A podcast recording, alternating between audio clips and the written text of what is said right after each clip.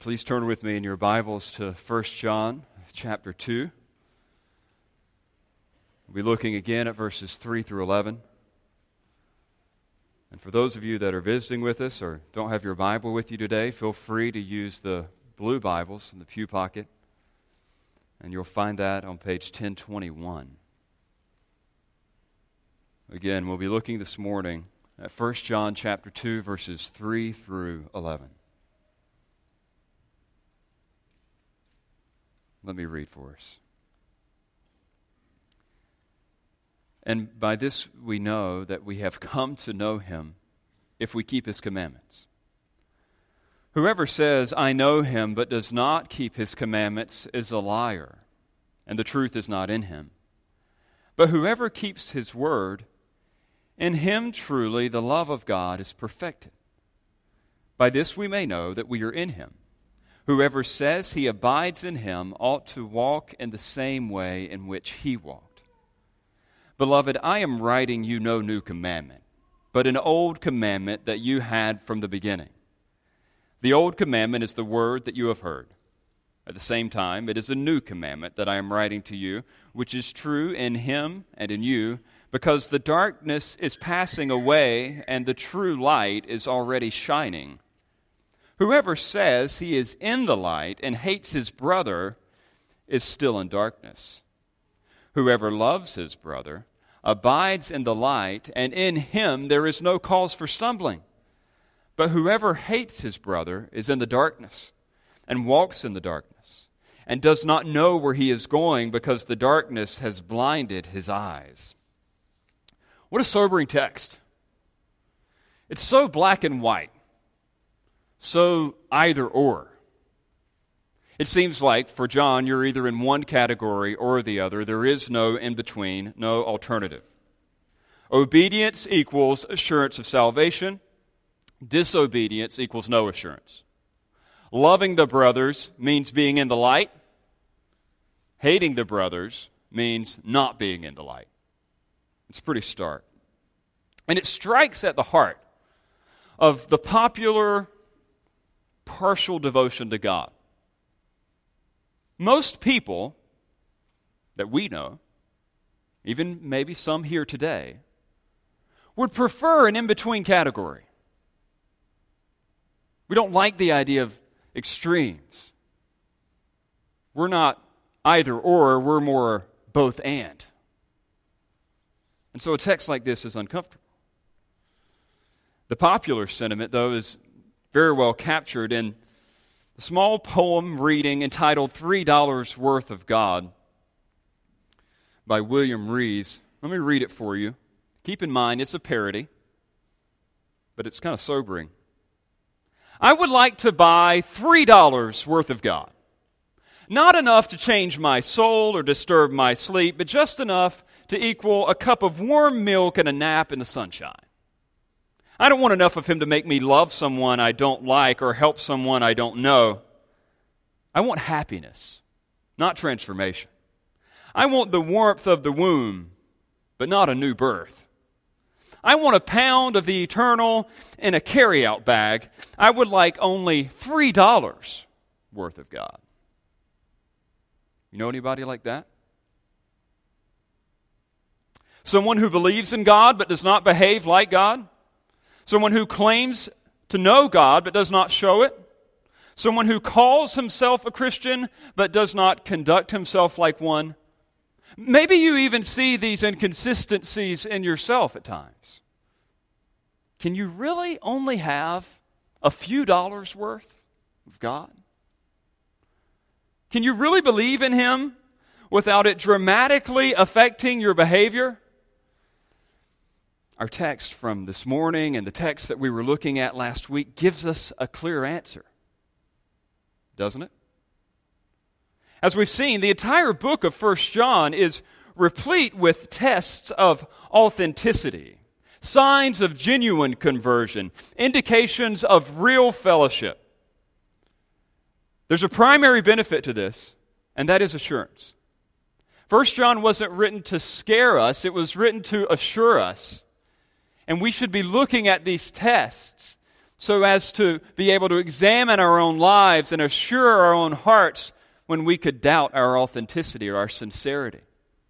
But there is a secondary purpose. It isn't just for assurance, but it's also for examination. This is to actually call to light some of those who only want a few dollars worth of God. John wants to make it clear not only that some people are in the faith, but he goes out of his way often to make sure that they know that some people are not in fellowship with God. He doesn't just describe what the genuine believer looks like, but he also describes what the fake one looks like, and he is doing that with some tests. The primary test, the first one that he gives, is the test of belief. What do you believe about Jesus?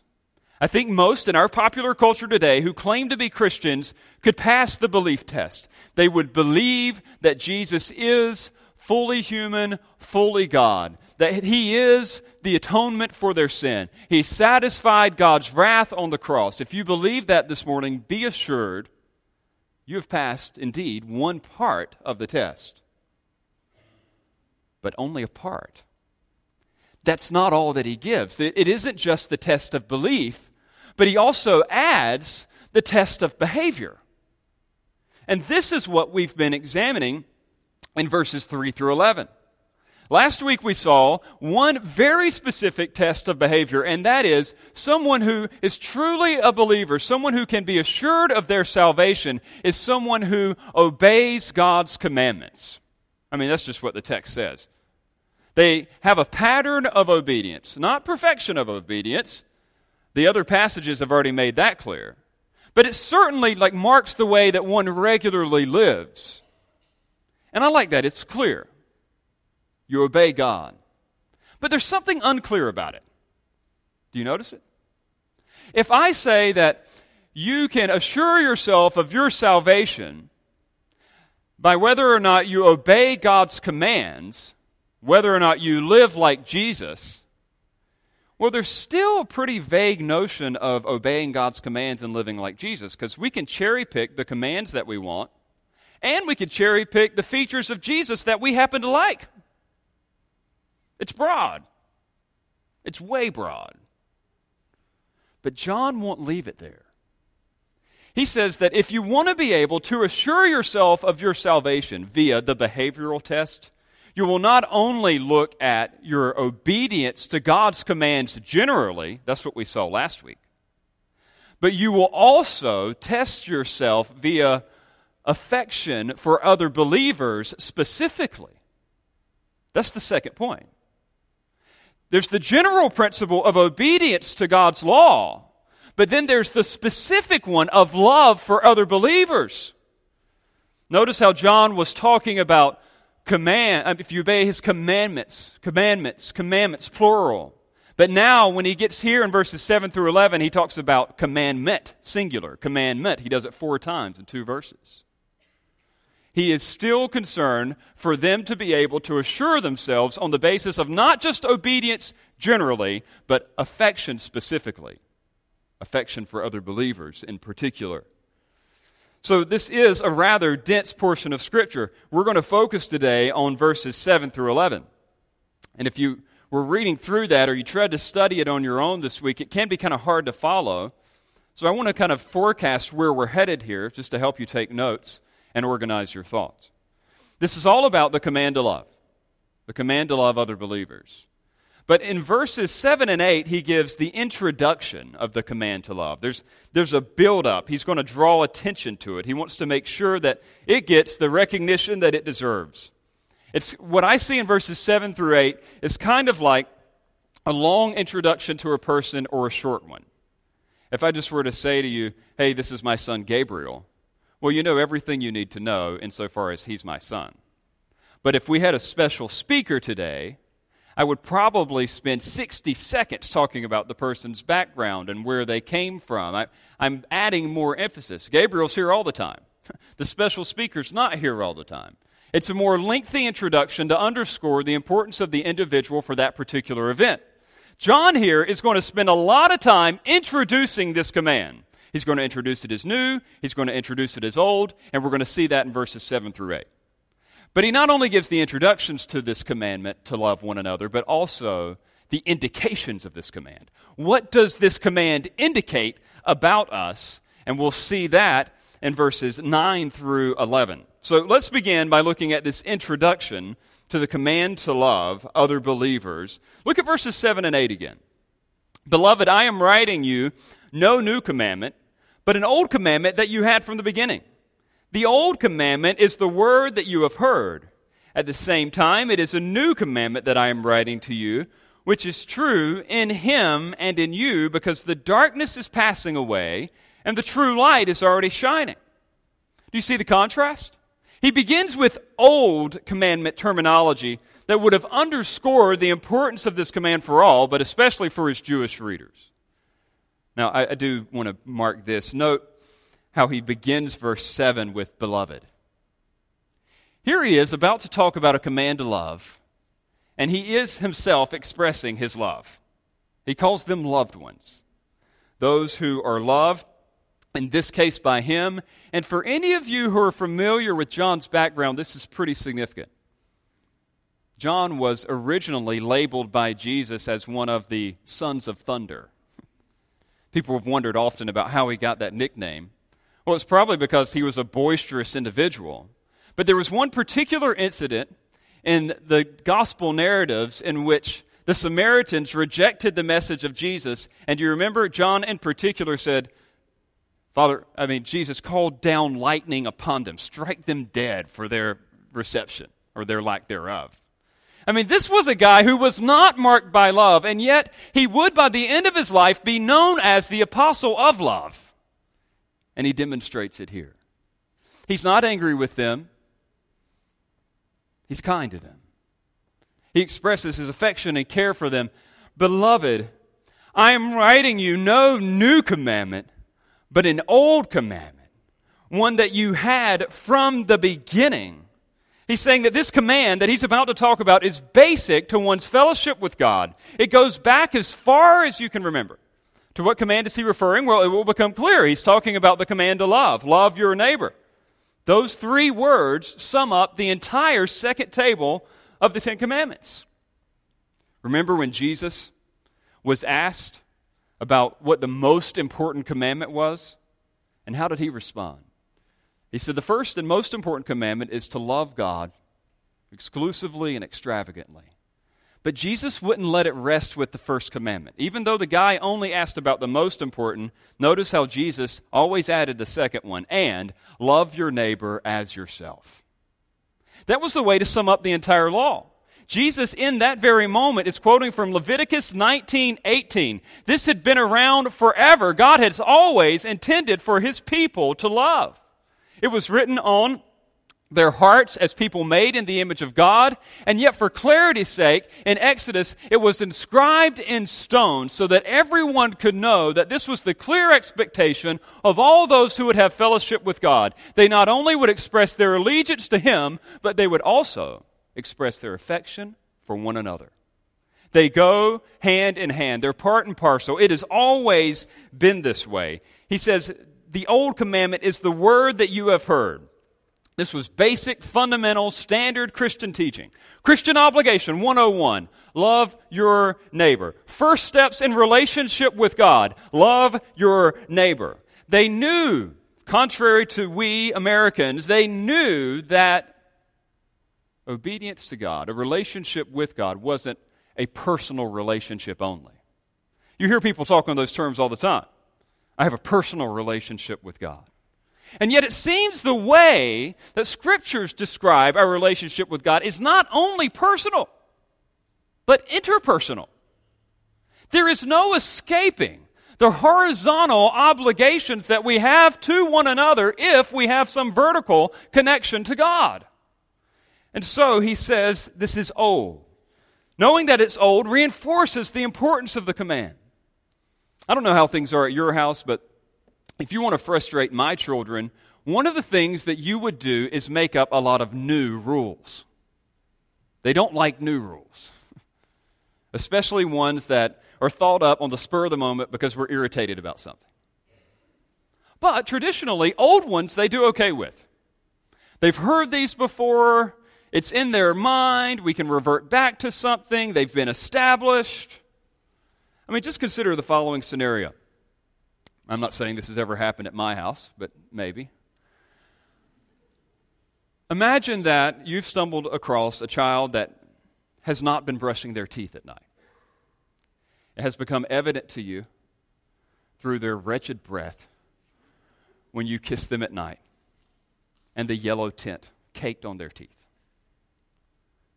Now, the conversation typically goes a little bit something like this uh, Your teeth look disgusting, and your breath is wretched. No, it doesn't go like that. No, it goes like this How, how long has it been since you've brushed your teeth? Child, I don't know. Parent, why haven't you been brushing your teeth? Child, you didn't tell me to. I don't have to tell you. You already know. This command has been around from the beginning. You've been instructed to do this since you were five. This is the old commandment. This is the word that you have heard, to put it in John's terminology. Loving other Christians is as basic as brushing one's teeth. This is part of what it means to be in the family of God. In this case, the command had been around from the establishing of God's law. Just listen to how Paul describes this command in Romans 13. Owe no one anything except to love each other, for the one who loves one another has fulfilled the law. For the commandments, you shall not commit adultery, you shall not murder, you shall not steal, you shall not covet, and any other commandment are summed up in this word you shall love your neighbor as yourself. Love does no wrong to a neighbor, therefore is the fulfilling of the law. So the command to love others has been around for a long time. He wants them to get that. As he's introducing this, this is an important one. Yet at the same time, it was new. Now, new commandment terminology would have underscored and informed the freshness of this command, triggering reflections on the depth and the focus of the command as authorized by the Lord Jesus. Do you see it there in verse 8? Look in your text. At the same time, it is a new commandment that I am writing to you, which is true in him and in you, because the darkness is passing away and the true light is already shining. Now, this could sound like a contradiction, but John's careful with his wording. In Greek and in logic, there's no contradiction here. First, I'd point out to you that in the original language, the word new often refers to quality, not chronology. So there's two Greek words for new. The one that refers to chronological newness is neo. When we talk about neo orthodoxy or somebody being a neophyte. It's new. This is the other word. It's not talking about chronologically new, it's talking about qualitatively new. So it's, it's not like it just showed up, it's just it showed up in a new and fresh way. One of our regular attenders, Robert Davenport, likes to collect old cars. And while at his house last year for Christmas, he showed me one of his new old cars. Well, does he not know what he's talking about, or was it indeed new and old at the same time? I think he knows what he's talking about. Because what had taken place is that modifications had taken place on the car, thereby enhancing the dilapidated original. It was still an old car, and yet at the same time it was new. All of us here, we're even quick to talk about our new home. I don't know many people these days who live in brand new houses. Some of you do. The homes that most of us have moved into are not chronologically new, but they're qualitatively new. They've been outfitted for a different family's needs and taste. It's new, but it's old. So, in what way is this commandment new? How had the command to love one's neighbor as oneself been updated or, or repurposed? I want you to think about something for a moment. You need to be aware of some background. John's readers would have been very familiar with his writings. A lot of them are first generation, first generation Christians. And therefore their only link to Jesus would have been apostolic writing. Well, it is clear for us that John, at least chronologically, has already written his gospel, the Gospel of John. And now he's written this letter. They have not yet received the book of Revelation. So they have very little to work with. They may have some copies of the Greek Old Testament, and now they have an official gospel from John, and now they've added to that the letter of 1 John. Needless to say, since they didn't have much to choose from, they would have been thoroughly immersed in John's gospel. And so hearing the, the, the two word phrase, new commandment, would have triggered something within them. They would have known of that. It would have recalled something to mind. I mean, even for those of you who have grown up in church, does it, does it signal anything? When you hear new commandment, do you know what it's referring to? Does it bring anything to mind? It should. Take your Bibles and turn with me to John chapter 13. If you're using the blue Bibles today, you'll find that on page 900. I don't ask you to do this often, but I think it'd be important to do today. John chapter 13, the Gospel of John. Again, it's page 900 in the blue Bible if you need it. And in this scene, John, John's readers, he would have, they would have known about this. It's the night of Jesus' betrayal and arrest. He's mere hours away from his wrongful trial and crucifixion. He's already washed their feet, predicted his betrayal, and then he commissions them with a new command. John 13, 33 to 35. Let me read it for us. Little children, yet a little while I am with you. You will seek me, and just as I said to the Jews, so now I also say to you, where I am going, you cannot come. A new commandment I give to you, that you love one another, just as I have loved you you are also to love one another. By this, all people will know that you are my disciples if you have love one for another. You see it? New commandment. So, what made this new? Two things its quality and its focus. To make it even more simple, the how and the who. Two things had been updated here. First was the who. We'll start there. The focus of this command had changed. Jesus doesn't just command us to love our neighbor, but he specifically commands them to love whom? One another. Yes, love for neighbors is still important. Jesus would enforce that throughout his entire ministry. But his, his focus here is first and foremost on the Christian community. Now, if you're a careful student of Scripture, you'll notice by this point that Judas Iscariot has already left the room. Look at John 13 30. So after receiving the morsel of bread, he, talking about Judas, immediately went out and it was night. That's just a few verses previous. So who's left in the room? It's only the real followers of Jesus. And it is to that group that he says, A new commandment I give to you, that you would love one another. John echoes this concern back in 1 John. You'll notice in verses 9 through 11 of 1 John chapter 2 that he keeps referring to love or hate for one's brother Brother was an affectionate and alternative way of saying those who are inside the church. One scholar who studied this out in more detail than I had the time to do has surmised that fellow men, just like other people on the street, are never, ever in the New Testament described as brothers. We do that sometimes. You hear people talk about, hey, bro, how's it going? You know, that kind of thing. But, biblically speaking, a brother is a man or a woman who exists within the company of people who are following Jesus, typically organized in a church.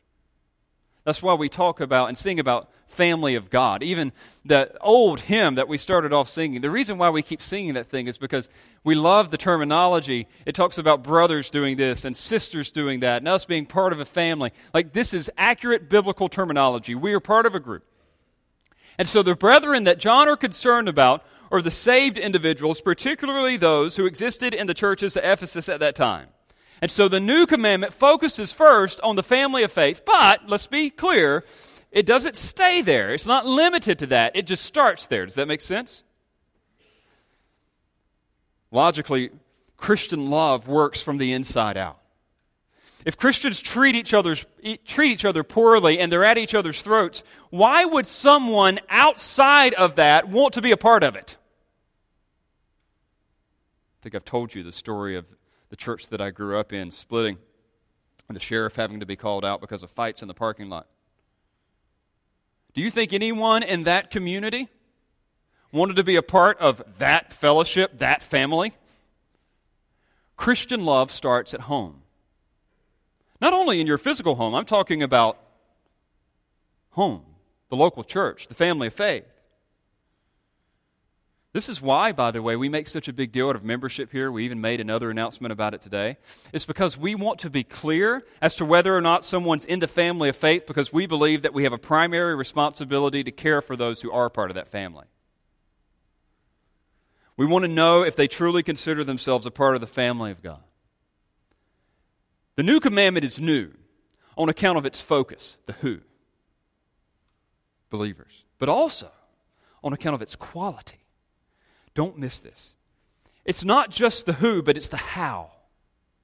The new commandment is new because of how we're supposed to do it. The old commandment just said, love your neighbor. The new commandment adds a little prepositional phrase that takes things to a whole new level. It says, love as I have loved you. It's that word agape. It's almost entirely unheard of in the secular literature of John's day. Yet it was regularly used to capture the uniqueness of Christian love. It's often associated with self sacrifice for the ultimate good of another. Agape love is typically associated with self sacrifice for the ultimate good of another. So Jesus says, Love them Love one another as I have loved you. Uh, think about what's happening here. He is now becoming the new standard for love. He is merely hours away from giving his body in death for these men. You think they would remember what it meant to love like he loved? The other parts of the New Testament pick up on this theme of self sacrifice for the spiritual well being of one another as they use this word over and over and over again, this special word for love.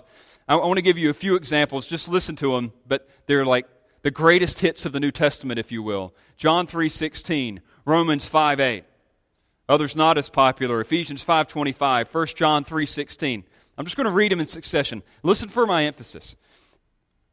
For God so loved the world that he gave his only begotten Son. Ephesians 5. Husbands, love your wives as Christ loved the church and gave himself up for her. Romans 5 8. But God showed his love for us in that while we were still sinners, Christ died for us. 1 John 3:16. By this we know love that he laid down his life for us and we ought to lay down our lives for the brothers. This isn't just some casual pat you on the back, hope you're doing okay kind of love. This is giving your life for the spiritual and eternal good of another. That's what's happening in all of these passages. So, this is what's happening in Jesus Christ. The new commandment was new because it was qualitatively enhanced, exemplified, and enabled by the ministry of the Lord Jesus Christ. Let me unpack that for you. When the Son of God entered humanity, he enhanced the command by saying, Love each other as I have loved you. If the volume was on four, he turns it up to ten. Then, he exemplified the command by laying down his life for his followers. So he showed them what it looks like by giving everything.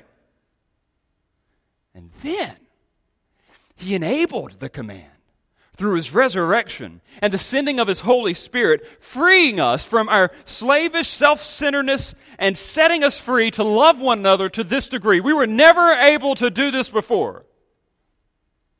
Thus, only real Christians can ever obey this command, and this is why he adds back in 1 John chapter 2, verse 8. Turn back over there. 1 John 2 8. At the same time, it is a new commandment that I am writing to you. Notice this which is true in him and in you, because the darkness is passing away and the true light is already shining. Now, hang with me here because this is beautiful. The new command to love is true in him. All right, now that makes sense. Of course, this is true in Jesus. He can do this, he exemplified this. But notice this it's not only true in him, but he's saying it is true in you. Just as it was possible for Jesus, so also it is possible for you. Since we've been converted into one of his people, it is already true in us. We need to remember that the love that Jesus exemplified was enabled by him. I was talking about this with one of my children this week who was struggling to show love to another sibling. And typically, when I tell stories about my kids, I'm being funny. I'm not being funny here, and I want to be extremely careful because I wouldn't want this child to be embarrassed in any way. So if I use vague terminology, just hang with me. We told this child that loving one's brothers and sisters is part of what it means to follow Jesus. So we encouraged this one to pray about it. And it was such a sobering moment because my heart broke for this little one as I heard this confession through tears. But I can't. I can't. I've tried, but I can't. And the reason why I was so stirred by that is because I know that feeling. Especially when you, you struggle to love someone who's close to you. Yet there's good news in this text for us today. We can. We really can. This is already true in him and in you. Why? Continue reading your Bibles because the darkness is passing away and the true light is already shining. Literally, the Son, S O N, has come and dispelled the curse of darkness and evil and selfishness and self centeredness that dominated mankind for so long. A new era has dawned. That's why we sang today, Arise, shine, for your light has come. We are in a new epoch. It is a new day. For thousands of years, man had been enslaved to sinful selfishness. And now, because of what Christ has done, he can show the love to the degree that Christ expected in a way that they were never able to do before. The coming of Jesus Christ enabled an age of loving obedience in all those who truly follow him. I say this kindly, but I say this sternly. If you are a true follower of Jesus, don't tell me you can't love. The truth is, if you do not self sacrificially love other believers, it is be- not because you can't, it is because you won't. And if you won't, I would question whether or not you're obeying God in a pattern of obedience in the first place anyway.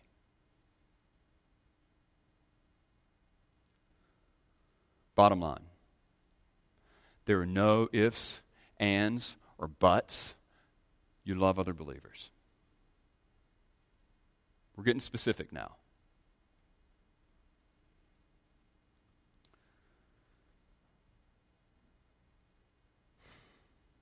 church family, I'm saying this as kindly as I can. Do not mess around with lovelessness. Some of you are so concerned that you didn't read your Bible enough, or that you maybe didn't give enough money to the church, or you don't come as often as you need to. I'm uh, sure, you can be concerned about all those things, but let me tell you what's as serious as a heart attack a lack of affection for someone else who truly claims to be a believer.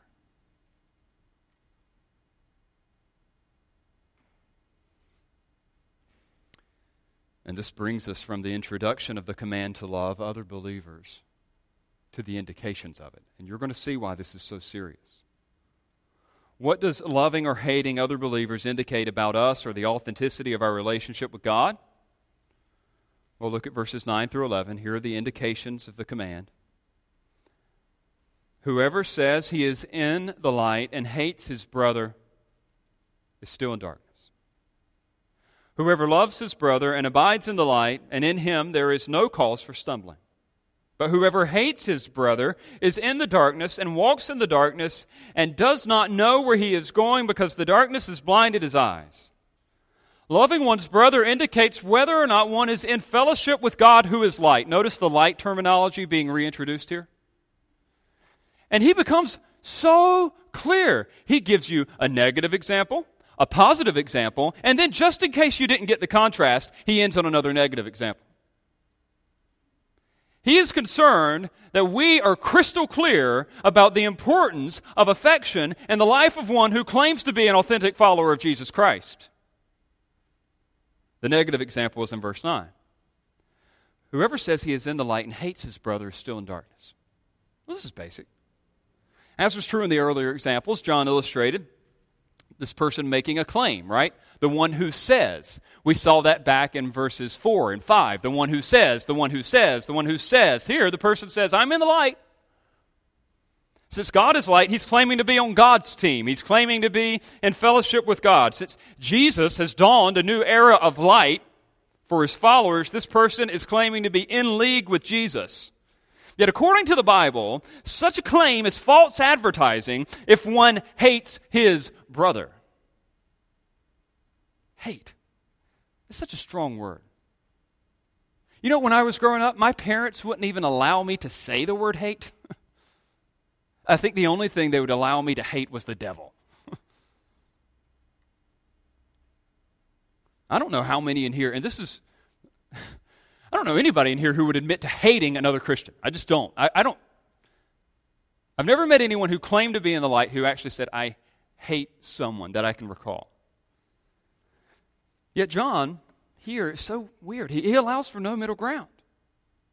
No matter how we would define hate, here, let's be honest, guys, it's clearly the alternative to self sacrificing love. So if you're not exhibiting self sacrificial love for other believers, at least in John's mind, you're in one category or the other. I know you would like to define hate as like murdering someone or keying their car. But John seems to portray it in the absence of the positive. Now, I'll tackle this conundrum in a moment, but notice what he's saying here about this person that hates. Whoever does it is still in the darkness. Please, this is where we want to be so careful. In other words, the person who hates a brother, a, a, supposedly Christian individual, has never entered into, listen, has never entered into the light. He's still in the darkness. He's never been a true follower of Jesus. He's never enjoyed fellowship with God who is light.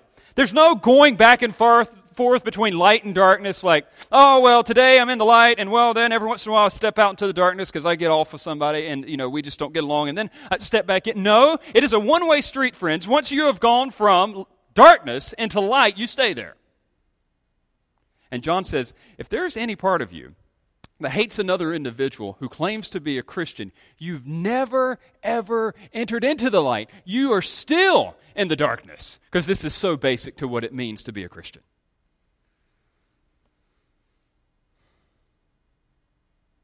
Then he gives a positive example, verse 10. Whoever loves his brother abides in the light, and in him there is no cause for stumbling. This is helpful and clear contrast. There's no claim mentioned here, right? No one's saying anything, they're just doing. It's just conduct. To verify one's authenticity as a follower of Jesus, talk is cheap. All right? Don't care what you say, care what you do. What does this person do? Well, he loves his brother. He's characterized by this self sacrificial love for someone who is in the family of God. And what is true of him, it says that he remains or abides in the light. This is the one who's loving his brother. Right? This is a present active indicative verb. Present is significant because it is ongoing, regular, and habitual. Active is important because he actually shows this love. He doesn't just passively receive it from others. Some of you think that love means I'm not actively showing any hostility towards someone. I agree to get along with other. That is not love. Love here is active.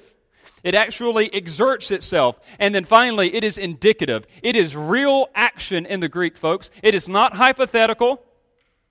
It is not aspirational.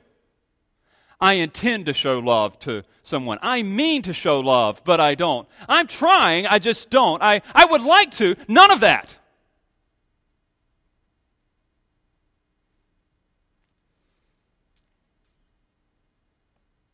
By the way, such a careful understanding of the word love to this point provides such a contrast with the love that's often portrayed by our own world. Friends, don't, don't miss this. Define love in biblical terms. I was just watching a documentary a couple weeks ago on Netflix. Uh, and it was this series in which they try to explain different topics. And there's all kinds of visuals. It's not boring. Like it's like new stuff is on the screen every few seconds as they're presenting their case. And you would think that if you're watching a documentary that it's just objective fact. well, documentaries are loaded with some type of rhetorical slant. They're trying to argue something typically.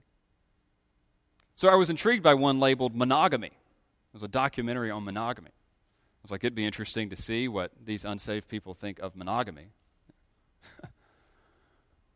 it was one of the most horrific things I've ever heard in my life. Basically, they totally redefine love. They say that love is an animalistic impulse that's a desire or for another person, physical attraction to them. And ultimately, they argued by the end of the thing that monogamy should be done away with because our hearts do desire other people in some way, shape, or form, just like animals do.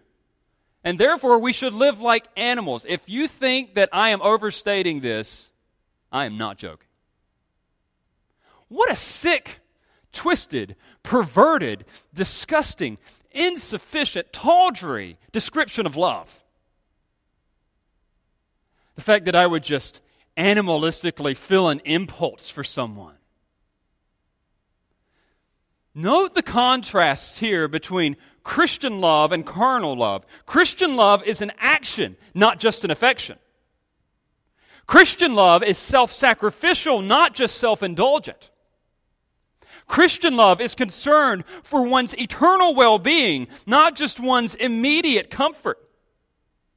Is there affection and pleasure and temporal concern in Christian love? Of course.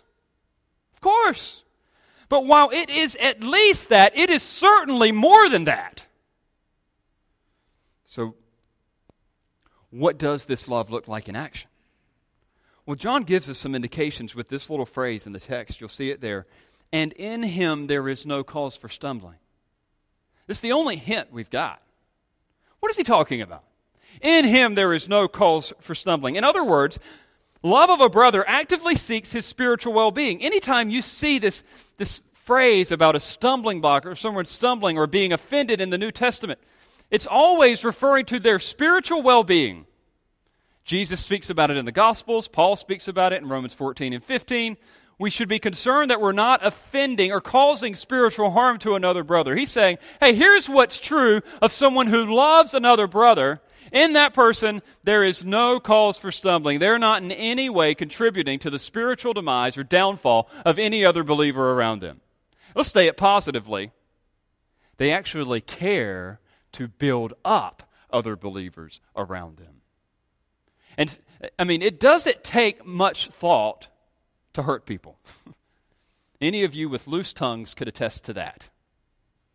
You're like, oh, I didn't mean to say that. Oh, I shouldn't have done that. Just think of children who leave Legos on the floor and the damage that it causes to their parents' feet. Did they put that out there to hurt their parents' feet? No, they were just thoughtless, they were careless. John is saying here that, and someone who truly loves Jesus, they don't leave out their Legos. They're actually careful about other people around them and they're concerned for their spiritual good. They exercise extra self discipline to ensure that the other believers around them are well taken care of and protected. The old commentator Warren Wiersbe summed up this verse so well when he wrote, Love makes us stepping stones instead of stumbling blocks. That's good. Love makes us stepping stones instead of stumbling blocks. Conversely, not caring for the spiritual well being of other believers could indicate a degree of hatred. Here, here's just some basic questions for you as you try to assess whether or not you're loving other believers. Do you take actionable interest in the spiritual well being of other believers in this church? Or are you disproportionately concerned about your personal relationship with God? Here's another one. Do you sacrifice yourself? Notice I'm using the, the, themes of sacrifice. Do you sacrifice yourself to ensure other members in this church are cared for? How many have visited? Don't raise your hand, but think about it. How many of you have visited one of the members on our care list? If somebody's on our care list at our church, that means that they probably physically can't come to church on their own. As opposed to leaving it up for someone else. How many of you have or regularly invite people over to your home when you could have avoided the sacrifice and inconvenience of other people eating your food and getting your house dirty? How many of you have ever prepared a meal when you could have kept those resources and that time for yourself? How many of you have engaged in meaningful spiritual conversation with another brother or sister in Christ at church or in small group, wherever it is, when it would have been easier, when it would have been way more convenient to stay to yourself or just talk about the weather and sports? This is why I say love is self sacrificial for the spiritual good of another. This is where 1 Corinthians 13, that we read earlier, provides such a fitting picture. So many people take this out of context. Context is the key. In context, Paul is referring to the Corinthians' ministry to one another in the church. In chapter 12, the chapter that precedes it, you know what he says about them? He says that they're members one of another. For all of you who would say that membership is unbiblical, that's actually where we get membership from. It means that you belong to a body. And then he gives this extended analogy about how members are serving one another. Different body parts serve and contribute to one another, so also members serve one another. And he's saying they don't get too elevated or concerned about their own spiritual giftedness, but instead they seek to lay it all out and above anything else they want to ensure that others are taken care of. There would be all about loving. And, and this is what marks the Christian love within the local church membership community. You ready?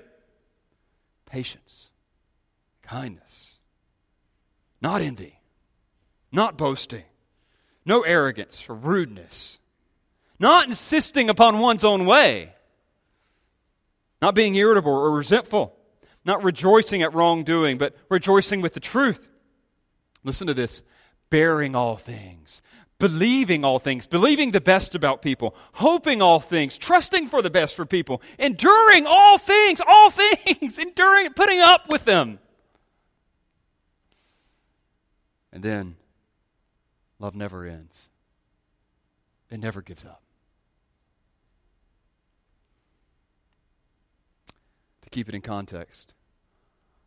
Does this characterize your relationships with other believers in this church? As you work your way through 1 Corinthians 13, are you thinking, yeah, yeah, that's me?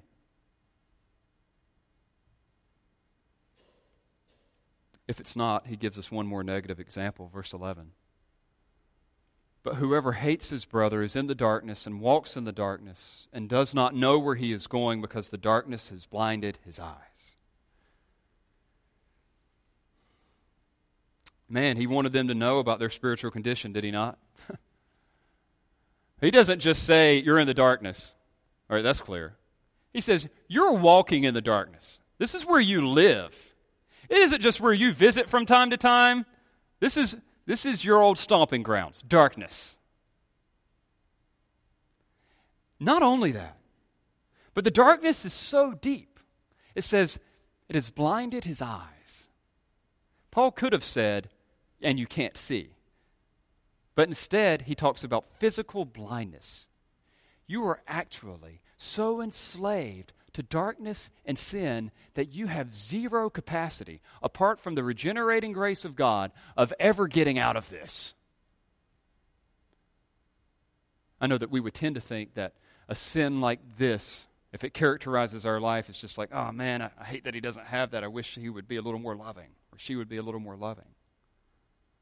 Here it says this is proof positive that you have never belonged to the family of God.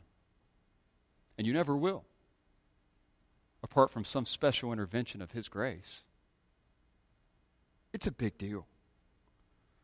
One commentator pointed out in John's world, there is no twilight. Think about that for a moment. In John's world, there is no twilight. What does he mean by that? Well, for us, we have day and night, but we also have times in between. We have dawn and twilight. In John's world, it's either day or it's night. There's nothing in between. No gray, no middle option. And when it comes to the assurance of salvation in regard to Christian love, it really is either or, not both and. So the question that we really have to wrestle through, I wish there was a third option. I don't have any backup verses here. I'm just going to I have to present it the way that it's written, folks. And there's two options. And if there are only two options, as indeed this text presents, we're left with a couple of questions. On the basis of your love for other believers, are you, one, assured of your relationship with God, or are you unsure of it? Don't you want them to say, well, this is what happens for those of you who struggle to love from time to time? Not in there. Now, we already know what to do with sin. We've already covered that. But if there's only two choices, what are we left with? Love for other Christians, I will only say it this way positively. I can't answer all the questions, but I will say this love for other Christians is one of the most easily identifiable traits of the new birth. If you want to assure yourself and know whether or not you're really a Christian, you just want to know Am I regularly sacrificing myself for the good of other believers? This is actually well attested in history. William Bradford, the pilgrim leader and the first governor of the Massachusetts Bay Colony, illustrated this vividly in his journal of Plymouth Plantation. Now, as he wrote about varied responses to that first winter, you may remember that from U.S. history 1620 to 21, a devastating time. There were 100 of the original settlers. At this point, they were down to 50. But as Bradford writes in his journal, he becomes clear that there were really, even though there were 50 individuals, there were only two groups. Now, I want you to pardon a little bit of the old language. Okay, I'm going to read from his journal for a moment. But I want you to see if you can note the difference between the two groups of the remaining survivors. Of the 50 that were left, in the time of most distress, there was but six or seven persons who, to their great commendations, be it spoken, spared no pains night or day but with abundance of toil and hazard of their own health, fetched them wood, made them fires, dressed them meat, made their beds, washed their loathsome clothes, clothed and unclothed them. In a word, did all the homely and necessary offices for which dainty and queasy stomachs cannot endure to hear named, and all this willingly and cheerfully, without any grudging in the least, showing herein their true love unto their friends and brethren, a rare example and worthy to be remembered. All right, there's one group. But he continues. But now, amongst his, this company, there was far another kind of carriage in this misery than amongst the passengers. For they that before had been boon companions in drinking and jollity in the time of their health and welfare began now to desert one another in this calamity, saying they would not hazard their lives for them.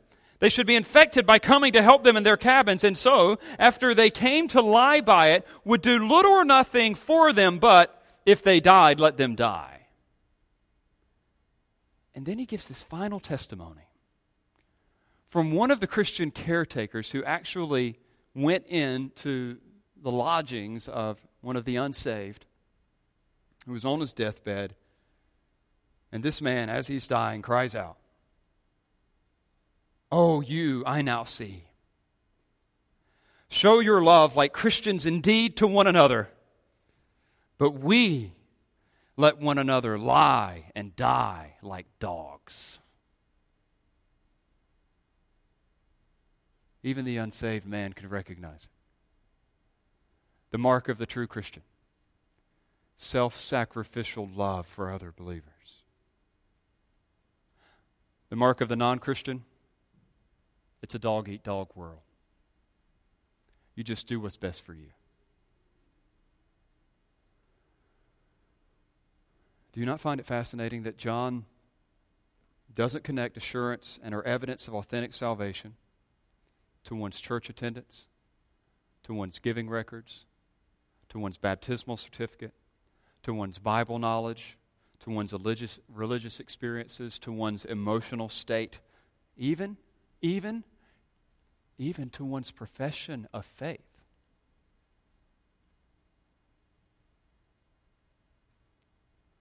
Don't get taken in. The biblical basis for the assurance of salvation is rather simple. We can be assured on the basis of our belief. Okay? That's the first. I don't ever want to presume that. If you're here today, I would ask you again have you ever believed or trusted in Jesus Christ alone to save you from your own sin and the ways that you've offended God? If you're trusting in that, it's very possible that you are indeed a believer. And I'll say this as clearly as I can. If you're not trusting in Him for that this morning, you are not truly in fellowship with God. But that's only one part of the test the test of belief. But the second is the test of behavior. The behavior is a pattern of obedience to God generally, but specifically.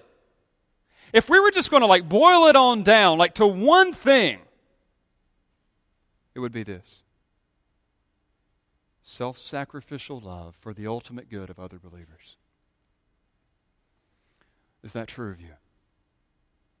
I think there are a few arenas in which you could examine this in your own life. These are just some general categories, uh, suggestions of things to look at. I think one of the first areas in which you should look and examine this in yourself would be in your marriage and in your family. Obviously, if you're not married, your family. But if you can't love and show affection for other people who claim to follow Jesus, who are your own flesh and blood, how in the world could you ever do that for someone who doesn't? Who doesn't belong to you, who you have no natural affinity for?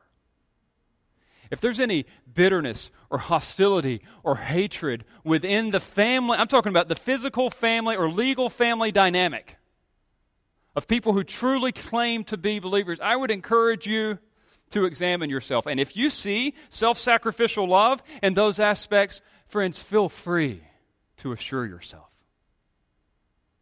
There's an, another arena, I think, that could be examined here and that is the arena of our mercy toward others. I'm talking about just physical acts of mercy to other believers who are in need. I mean, ask yourself is there anyone in this church who you know would be greatly encouraged if they knew you cared? Do you let them know that? What brother or sister would benefit from an expression of Christian love? Who could use your assistance to help them progress along the path of righteousness? What brother or sister do you know is struggling with sin or loneliness and could benefit from your prayer or your personal encouragement? It could be tangible, everyday, ordinary things. It is, I mean, just as basic as meals and showing up at birthday parties and giving people a phone call. I mean, it doesn't have to be something huge and elaborate, but was it a sacrifice? And was it for the good of someone else in the family of God? That's an arena you can examine. And then the final one I think that you could look at is in the membership arena itself. Have you clarified your relationship with other believers in this church and said, you know what? I will be your brother or your sister in Christ? What I prayed for Ione and Lloyd. I acknowledged in my prayer today that their physical family isn't around here. The question is, are we going to be family for them? Are we willing to clarify that? Or are we going to stand on the periphery and say, nah, I've got my family, you've got your thing over there?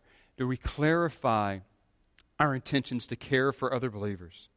And if you are a member, how are you regularly sacrificing your life like Christ for the spiritual well being of others? I pray, dear church family, that the church covenant that we read every time we gather together as members isn't just words, but action. we have a true obligation to one another. It isn't just about our personal relationship with God, although that's where it starts. It is about our interpersonal one as well, because He says this is the test.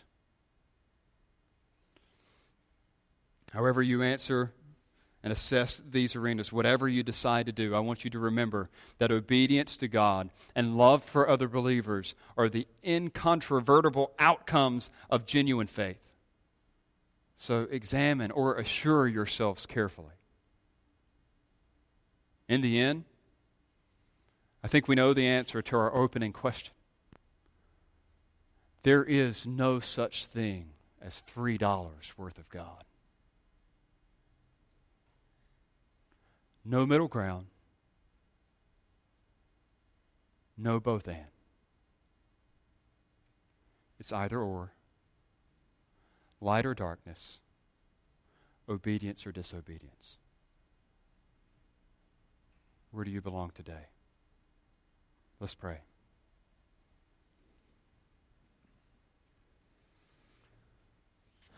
Father, examine us. Search our hearts. Show us whether or not we're truly marked by Christian love. Assure the hearts of, of the genuine, of the authentic. Bring to mind, even in this prayer, specific incidences of self sacrificial love. Glorify yourself as they acknowledge that those came from you and the love that you've placed within them. Or for those of us who truly walk in the light, we know that clouds sometimes pass and things aren't as bright as they need to be. So empower all who believe for greater works of love. In whatever ways we fail, in whatever ways we've been inconsistent with our profession, I pray you bring them to mind, that we'd repent of them, that we would enjoy the forgiveness and the pardon that you offered in 1 John 1 8 and 10 and 2, verses 1 and 2. May we recall that today and then move forward and live excited lives of obedience to you. Mark this love, this body, this fellowship, this family by this new commandment, by Christ like love for one another.